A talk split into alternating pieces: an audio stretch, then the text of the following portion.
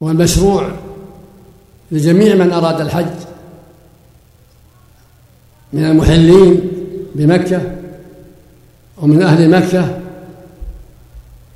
أن يحرموا هذا اليوم بالحج لأن النبي صلى الله عليه وسلم أمر أصحابه الذين أحلوا معه أن يحلوا بالحج هذا اليوم اليوم الثامن. هذا هو السنة. فيصلوا بمنى الظهر ركعتين والعصر ركعتين والمغرب ثلاثة والعشاء ركعتين قسم بدون جمع. كل صلاة بأذان وإقامة والفجر بأذان وإقامة مع سنتها الراتبة. هكذا فعل عليه الصلاة والسلام في أيام منى. ولما طلعت الشمس توجه من من منى إلى عرفات في اليوم التاسع. ونزل في نمرة في قبة هناك فلما زالت الشمس ركب ناقته عليه الصلاة والسلام وخطب الناس وذكرهم وأخبرهم أن أمور الجاهلية موضوعة متروكة منها الربا ودماء الجاهلية كلها موضوعة وجميع أمور الجاهلية موضوعة. وقال لهم صلى الله عليه وسلم إن دماءكم وأموالكم وأعراضكم عليكم حرام كحرمة يومكم هذا في شهركم هذا في بلدكم هذا. وقال لهم عليه الصلاة والسلام استوصوا بالنساء خيرا. أوصاهم بالنساء. قال استوصوا بالنساء خيرا. فإنهن خلقن من ضلع. وإن أعوج شيء في ضلعلاه فإن ذهبت تقيم كسرته فاتقوا الله بالنساء. فإنكم أخذتموهن. بأمانة الله واستحللتم فروجهن بكلمة الله فاستوصوا بهن خيرا. ولهن عليكم رزقهن وكسوتهن بالمعروف. ولكم عليهن ألا يوطعن فرشكم من تكرهون وألا يأذن في بيوتكم لمن تكرهون على المرأة ألا تأذن في بيت زوجها إلا بإذنه وألا يطأ فراشه أحد إلا بإذنه. يعني لا يدخل بيته إلا من أذن له. وعلى الزوج أن يتقي الله في الزوجة وأن يستوصي بها خيرا وأن يعاشرها بالمعروف وأن يؤدي حقها. قال الله تعالى وعاشرهن بالمعروف وعليها هي أيضا أن تتقي الله في زوجها وأن تعاشره بالمعروف وأن تهدر عصيانه بالمعروف. وقال صلى الله عليه وسلم أيضا في خطبته إني تارك فيكم ما لن تضلوا. إن اعتصمتم به كتاب الله. القرآن. إني تارك فيكم ما لن تضلوا. إن اعتصمتم بكتاب الله. يعني وسنتي كما في الروايات الأخرى. لأن كتاب الله يأمر بالسنة. كتاب الله يأمر باتباع القرآن والسنة. قال تعالى وأطيعوا الله وأطيعوا الرسول. قال تعالى من يطع الرسول فقد أطاع الله. قال تعالى وما آتاكم الرسول فخذوه وما نهاكم عنه فانتهوا وقال جل وعلا تلك حدود الله ومن يطع الله ورسوله يدخله جنات تجري من تحتها الانهار خالدين فيها وذلك الفوز العظيم. ومن يعص الله ورسوله ويتعدى حدوده يدخله نارا خالدا فيها وله عذاب مهين. فالواجب على جميع الثقلين الجن والإنس الذكور والإناث العرب والعجم الملوك والعامة الواجب على الجميع أن يتقوا الله وأن يتبعوا كتاب الله وسنة رسوله صلى الله عليه وسلم وأن يحذروا ما نهى الله عنه هذا الواجب على الجميع. ولهذا قال صلى الله عليه وسلم لهم في نصيحته يوم عرفة إني تارك فيكم ما لن تضلوا إن اعتصمتم به كتاب الله. فالواجب الإسلام بالقرآن تمسك به إن هذا القرآن يهدي للتي هي قل هو للذين ها آمنوا هدى وشفاء. قال تعالى وهذا كتاب أنزلناه مبارك فاتبعوه واتقوا لعلكم ترحمون. قال تعالى اتبعوا ما أنزل ما أنزل من ربكم ولا تتبعوا من دونه أولياء. قال تعالى وما آتاكم الرسول فخذوه وما نهاكم أنتهوا قال يا أيها الذين آمنوا اطيعوا الله واطيعوا الرسول وأولي الأمر منكم. فإن تنازعتم في شيء فردوه إلى الله والرسول. يتنازع الناس في شيء وجب رده إلى القرآن وإلى الرسول صلى الله عليه وسلم. إن كنتم تؤمنون بالله واليوم الآخر ذلك خير وأحسن تأويلا. يعني وأحسن عاقبة عند النزاع بين الناس أو بين الأمراء وغيرهم الواجب الرد إلى الكتاب والسنة. يختلفوا في شيء واشكل حكمه الواجب رد إلى القرآن والسنة. هل هو واجب؟ هل محرم؟ هل مستحب؟ هل مباح؟ القرآن والسنة يبينان ذلك. هذا هو الواجب على جميع الأمة. ثم قال لهم بعد هذا عليه الصلاة والسلام وأنتم تسألون عني فما أنتم قائلون؟ تسألون يوم القيامة. كل أمة تسأل عن نبيها. هل بلغها؟ وهذه الأمة تسأل يوم القيامة هل بلغها محمد؟ قال وأنتم تسألون عني فما أنتم قائلون؟ قالوا نشهد أنك قد بلغت وأديت ونصحت عليه الصلاة والسلام. هكذا قال الصحابة. لما قال لهم أنتم تسألون عني فما أنتم قائلون؟ قالوا نشهد أنك قد بلغت يعني الرسالة وأديت الأمانة ونصحت الأمة. عليه الصلاة والسلام. هكذا قال رضي الله عنهم. ونحن نشهد أيضا بذلك. نشهد أنه قد بلغ الرسالة وأدى الأمانة ونصح الأمة عليه من ربه أفضل الصلاة والتسليم. نحن نشهد كما شهد الصحابة. ونشهد الله أنه قد بلغ الرسالة وأدى الأمانة ونصح الأمة وجاهد في الله حق الجهاد عليه من ربه أفضل الصلاة والتسليم. ونشهد أن الصحابة قد بلغوا الصحابة رضي الله عنهم بلغوا أيضا عن الرسول بلغوا أفعاله وأقواله رضي الله عنهم. فالواجب على جميع الأمة العمل بالقرآن والسنة والتواصي بذلك والتعاون في ذلك هذا هو الواجب على الجميع. وخطبهم أيضا مثل ذلك في يوم النحر عليه الصلاة والسلام. وقال في خطبته في يوم عرفة من لم يجد إزارا فليلبس السراويل. اللي ما حصل إزار يلبس سراويل ومن لم يجد نعلين فليلبس الخفين. اللي ما تحصل له نعلان ما تيسر له نعل يلبس الخفين. وقد قال سابقا وليقطعهما أسفل من الكعبين ثم نسخ الله ذلك وقال له في خطبة عرفة ومن لم يجد نعلين فليلبس الخفين ولم يأمر بقطعهما. فدل ذلك على أنه أنهما يلبسان من دون قطع. هكذا قال لهم عليه الصلاة والسلام. ثم بعد ذلك أمر بالأذان. فأذن ثم صلى الظهر ركعتين ثم صلى العصر ركعتين بإقامة لكل واحد. يوم عرفة صلى الظهر ركعتين والعصر ركعتين. بأذان واحد وإقامتين. ثم تقدم إلى عرفة ويأتي البحث في هذا إن شاء الله في درس الصباح غدا إن شاء الله.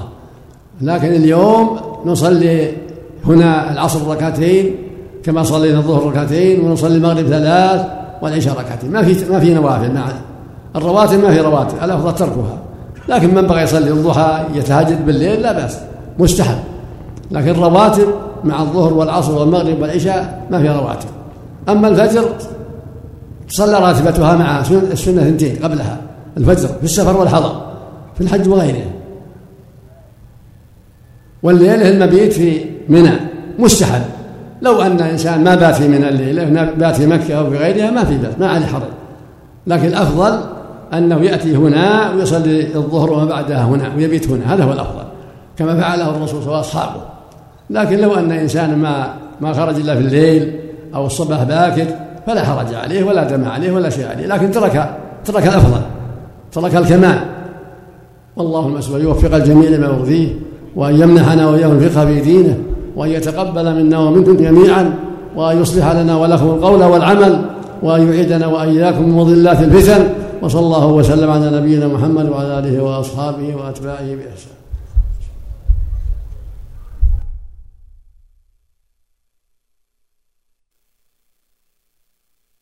أما بعد فإن الله عز وجل إنما خلق الخلق ليعبد وحده لا شريك له. لم يخلقهم عبثا ولا سدى. قال تعالى أيحسب الإنسان أن يترك سدى؟ يعني معطلا مهملا لا يؤمر ولا ينهى. كلا. وقال تعالى أفحسبتم أنما خلقناكم عبثا وأنكم إلينا لا ترجعون. هذا استفهام إنكار ربنا ينكر على الناس من ظن هذا الظن. ويقول جل وعلا وما خلقنا السماء والأرض وما بينهما باطلا. ذلك ظن الذين كفروا فويل للذين كفروا من النار. فالله سبحانه لم يخلقهم عبثا ولا سدى ولا باطلا. ولكن الله خلق الثقلين ليعبد وحده لا شريك له ليطاع أمره ولينتهى عن نهيه. لهذا خلقوا وبهذا أمروا. قال تعالى وما خلقت الجن والإنس إلا ليعبدون. ما أريد منهم من رزق وما أريد أن يطعمون. إن الله هو الرزاق ذو القوة المتين. فأخبر سبحانه أنه خلق الجن والجن والإنس ليعبد. ومعنى ليعبد يعني يطاع أمره وينتهى عن نهيه. هذه العبادة طاعة الأوامر وترك النواهي. قال تعالى يا أيها الناس اعبدوا ربكم. الذي خلقكم والذين من قبلكم لعلكم تتقون. أمرهم بالعبادة التي خلقهم لها. وبعث الرسول بذلك عليهم الصلاة والسلام. قال تعالى ولقد بعثنا في كل أمة رسولا أن يعبدوا الله واجتنبوا الطاغوت. قال تعالى وما أرسلنا من قبلك من رسول إلا نوحي إليه أنه لا إله إلا أنا فاعبدون. قال تعالى ذلك بأن الله هو الحق وأن ما يدعون من دونه هو الباطل. فالواجب على جميع المكلفين من الجن والإنس أن يعبدوا الله وذلك بتعظيمه والإخلاص له وصرف العبادة له من دعاء وخوف ورجاء وتوكل ورغبه ورهبة وذبح ونذر واستغاثة وغيرها. كله لله وحده. فلا يدعى أهل القبور ولا يدعى الجن ولا يستغاث بهم ولا بالملائكة ولا بالأنبياء ولا بالكواكب ولا بالأصنام ولا بغيرها من المخلوقات العبادة حق الله. الأنبياء والرسل يتبعون ويطاع أمرهم ولكن العبادة لله هو الذي يعبد جل وعلا هو الذي يطاع. أمر الله الرسل أن تبلغ الناس أمره ونهيه فعلى الناس أن يطيعوا الله ورسوله ويمتثلوا أمر الله ورسوله وأن يوجهوا القلوب إلى الله ويدعوه سبحانه ويستغيثوا به وينذروا له. هو المعبود وحده جل وعلا. ذلك بأن الله هو الحق وأن ما يدعون من دونه هو الباطل. هكذا يقول سبحانه. ويقول عز وجل فاعبد الله مخلصا له الدين ألا لله الدين الخالص. ويقول سبحانه وما أمروا إلا ليعبدوا الله مخلصين له الدين حنفاء. فالذين يدعون الأموات ويستغيثون بالأموات كالحسين أو البدوي أو ابن علوان أو غير ذلك هذا شرك بالله عبادة لغيره. أو يعبدون الجن يستغيثون بالجن أو ينذرون للجن أو للأصنام أو للنجوم والكواكب كل هذا شرك بالله وعبادة لغير الله. وهذا هو الشرك الأكبر الذي قال الله به سبحانه ولقد أوحي إليك وإلى الذين من قبلك لئن أشركت ليحبطن عملك ولتكونن من الخاسرين. بل الله فاعبد وكن من الشاكرين. قال تعالى ولو أشركوا لحبط عنهم ما كانوا يعملون. قال تعالى إنه من يشرك بالله فقد حرم الله عليه الجنة ومأواه النار وما للظالمين من أنصار. فالواجب عليك يا عبد الله أن تخص الله بالعبادة دون كل ما سواه. قال تعالى إن الله لا يغفر ويشرك به ويغفر ما دون ذلك لمن يشاء. فمن مات على الشرك لا يغفر له. أما من مات على الذنوب فهي تحت المشيئة المعاصي تحت المشيئة الزنا السرقة شرب المسكر العقوق الوالدين الربا هذه كلها معاصي تحت تحت المشيئة. إن شاء الله غفر لصاحبه وإن شاء عذبه في النار على قدر جرائمه إلا أن يتوب. أما من مات على الشرك يدعو الأموات يستغيث بالأموات بأصحاب القبور ينذر لهم يذبح لهم أو للجن أو للكواكب والنجوم. هذا هو الشرك الأكبر. هذا لا يغفر له إذا مات على هذا مات على كفر. ليس له إلا النار مخلدا فيها أبدا. كما قال جل وعلا كذلك يريهم الله أعمالهم حسرات عليهم وما هم بخارج من النار. قال تعالى في كفرة يريدون أن يخرجوا من النار وما هم بخارجين منها ولهم عذاب مقيم. فعليك يا عبد الله تحذر الشرك بالله وعليك أن تفقه في دينك وأن تتعلم وأن تكون على بصيرة. فأعظم الواجبات وأهمها وأوجبها شهادة أن لا إله إلا الله وأن محمدا رسول الله. هذا أول واجب وأهم واجب وأعظم واجب. أن تشهد عن علم ويقين وصدق أن الله لا شريك له وأنه المعبود بالحق. لا إله إلا الله. قال تعالى فاعلم أنه لا إله إلا الله.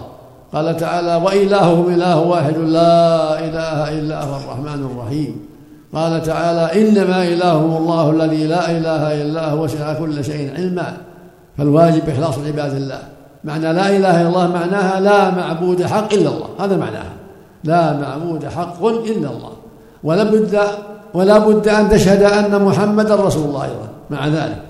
الشهادة الثانية. أن تشهد أن محمد بن عبد الله بن عبد المطلب القرشي الهاشمي العربي المكي ثم المدني هو رسول الله حقا هو رسول الله إلى جميع الناس. قال تعالى محمد رسول الله والذين معه أشداء على الكفار. قال تعالى هو الذي أرسل رسوله بالهدى ودين الحق ليظهره على الدين كله. قال تعالى قل يا أيها الناس إني رسول الله إليكم جميعا. أمره الله يبلغ الناس. قال قل يا محمد الناس إني رسول الله إليكم جميعا. قال تعالى وما أرسلناك إلا كافة للناس بشيرا ونذيرا. قال تعالى وما أرسلناك إلا رحمة للعالمين فالواجب هو تعظيم الله والإخلاص له والإيمان به وبرسوله محمد صلى الله عليه وسلم. هذا أول واجب. هذا أعظم واجب وأول واجب. أن تشهد عن علم ويقين وصدق أنه لا معبود حق إلا الله. وهذا هو معنى لا إله إلا الله. وأن تشهد عن علم ويقين وصدق أن محمد بن عبد الله بن عبد المطلب هو رسول الله حقا. إلى جميع الناس. إلى جميع الثقلين. وأنه خاتم الأنبياء ليس بعده نبي. قال تعالى ما كان محمد أبا أحد من رجالكم ولكن رسول الله وخاتم النبيين عليه الصلاة والسلام. وقال صلى الله عليه وسلم أنا خاتم النبيين لا نبي بعدي. هكذا يخبر عليه الصلاة والسلام. ثم بعد الشهادتين الصلاة هي هي أعظم الواجبات وأهم الواجبات بعد بعد الشهادتين وهي عمود الإسلام يقول النبي صلى الله عليه وسلم رأس الأمر الإسلام وعموده الصلاة فهي عمود الإسلام. الصلوات الخمس الظهر العصر المغرب العشاء الفجر. هذه الصلاة الخمس فرض على الجميع. في الليل والنهار في السفر والحضر في الصحة والمرض خمس صلوات. لا بد منها. الرجل يصليها في الجماعة في بيوت الله في المساجد. والمرأة تصليها في البيت. الظهر أربع والعصر أربع والعشاء أربع والمغرب ثلاث والفجر اثنتان غير الرواتب غير السنن والنوافل هذه فرائض. وفي السفر تقصر الظهر اثنتين والعشاء اثنتين والعصر اثنتين إذا كان مسافر. شرع الله أن يصلي الظهر اثنتين والعصر اثنتين والعشاء في السفر. خاصة في السفر. أما المريض يصلي أربع مثل غيره. المريض يصلي أربع كغيره.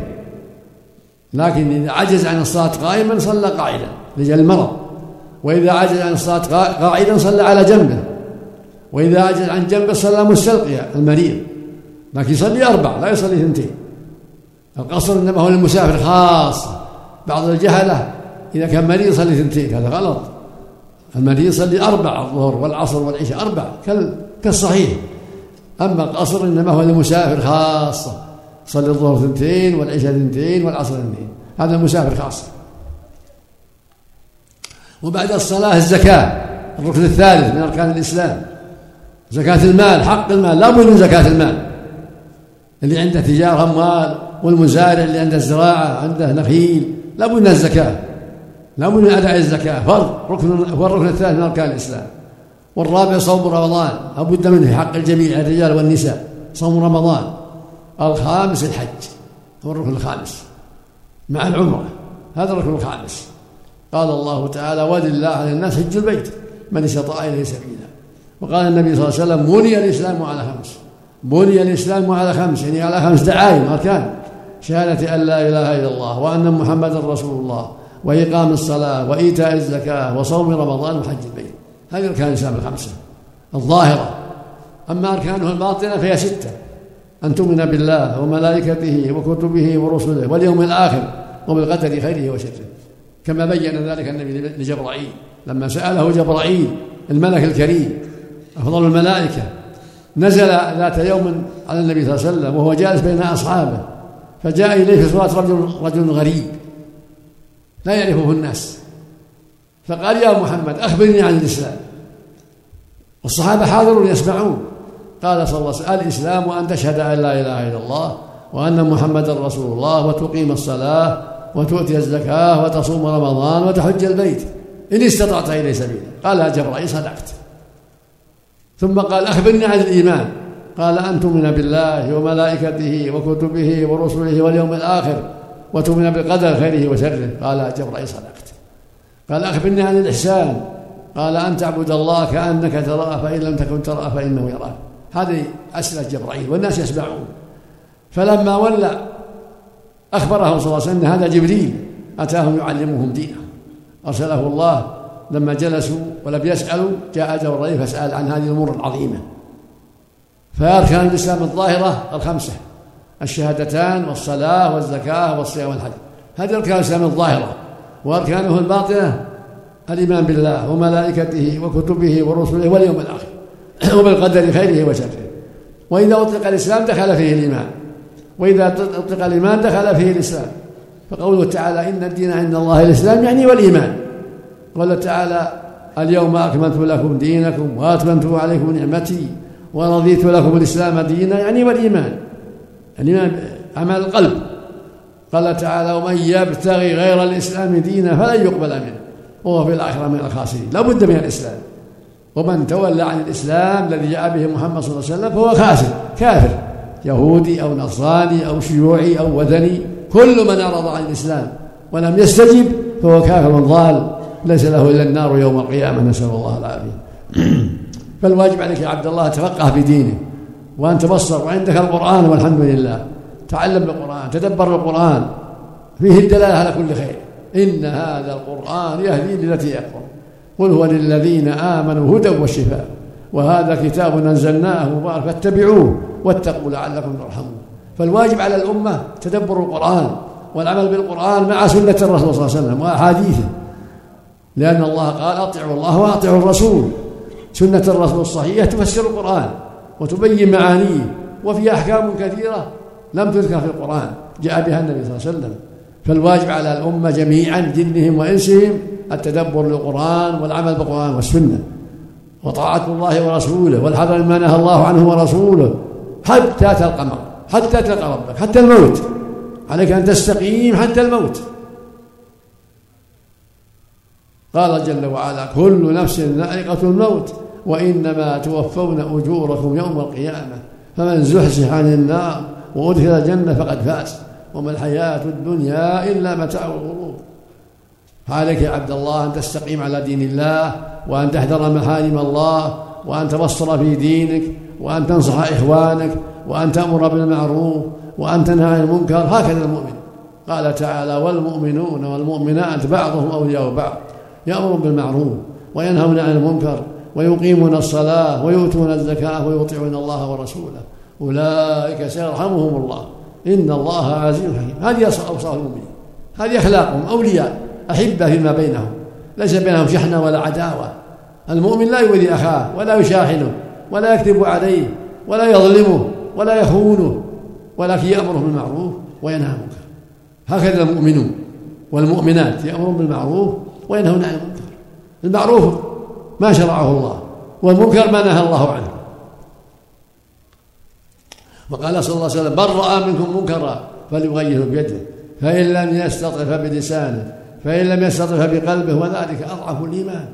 قال جل وعلا والعصر إن الإنسان لفي خسر إلا الذين آمنوا وعملوا الصالحات وتواصوا بالحق وتواصوا. هكذا المؤمنون الرابحون.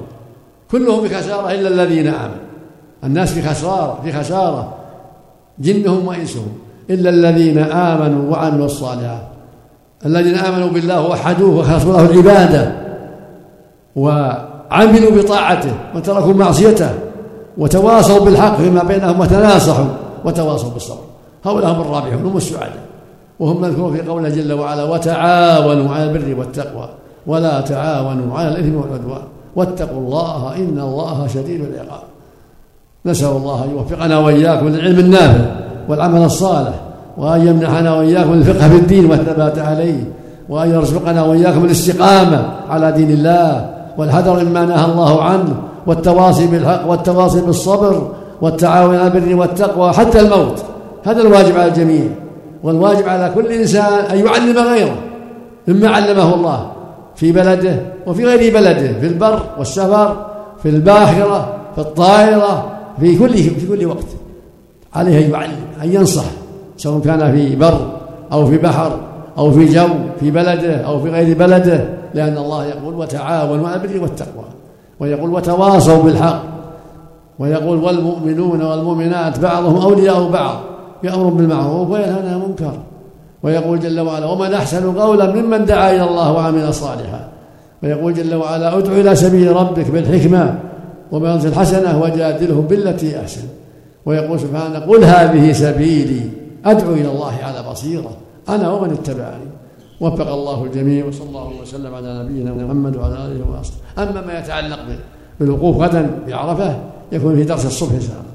في درس الفجر إن شاء الله ما يتعلق بعرفة. وفق الله.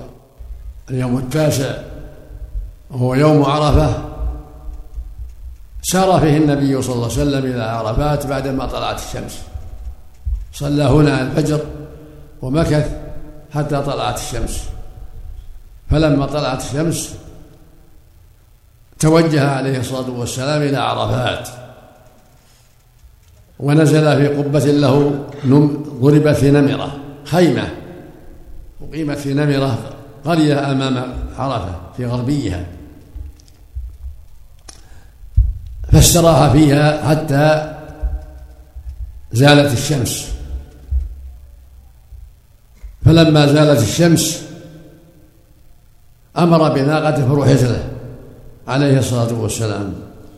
ثم ركب عليها وتوجه إلى وادي عرنة غربي عرفة فخطب الناس على الراحلة. وأمر جريرا يستنسى الناس في هذا اليوم في عرفة في منى. فسمع الناس خطبة عليه الصلاة والسلام. فذكرهم ووعظهم وبين لهم أن أمور الجاهلية موضوعة. دماء الجاهلية موضوع ودماء الجاهلية موضوعة كلها. وهكذا أموال أعمال الجاهلية كلها. قال وأول ربا أضعف ربا عم العباس وأول دم أضعف دم من ربيعة من الحارث بن عمه عليه الصلاة والسلام. والمقصود من هذا يبين أن الواجب على الأمة التمسك بالشرع وترك أمور الجاهلية في الدماء والربا وغير ذلك. وأوصى الناس بحذر من الظلم في الدماء والأموال والأعراض. قال إن دماءكم وأموالكم وأعراضكم عليكم حرام كحرمة يومكم هذا في شهركم هذا في بلدكم هذا. هكذا قال في يوم النحر لما خطبهم أيضا ذكرهم. فالواجب على كل مسلم أن يحذر ظلم أخيه في دم أو مال أو عرض الدم بالقتل أو الجراحات والمال بالنهب والسرقة وغير ذلك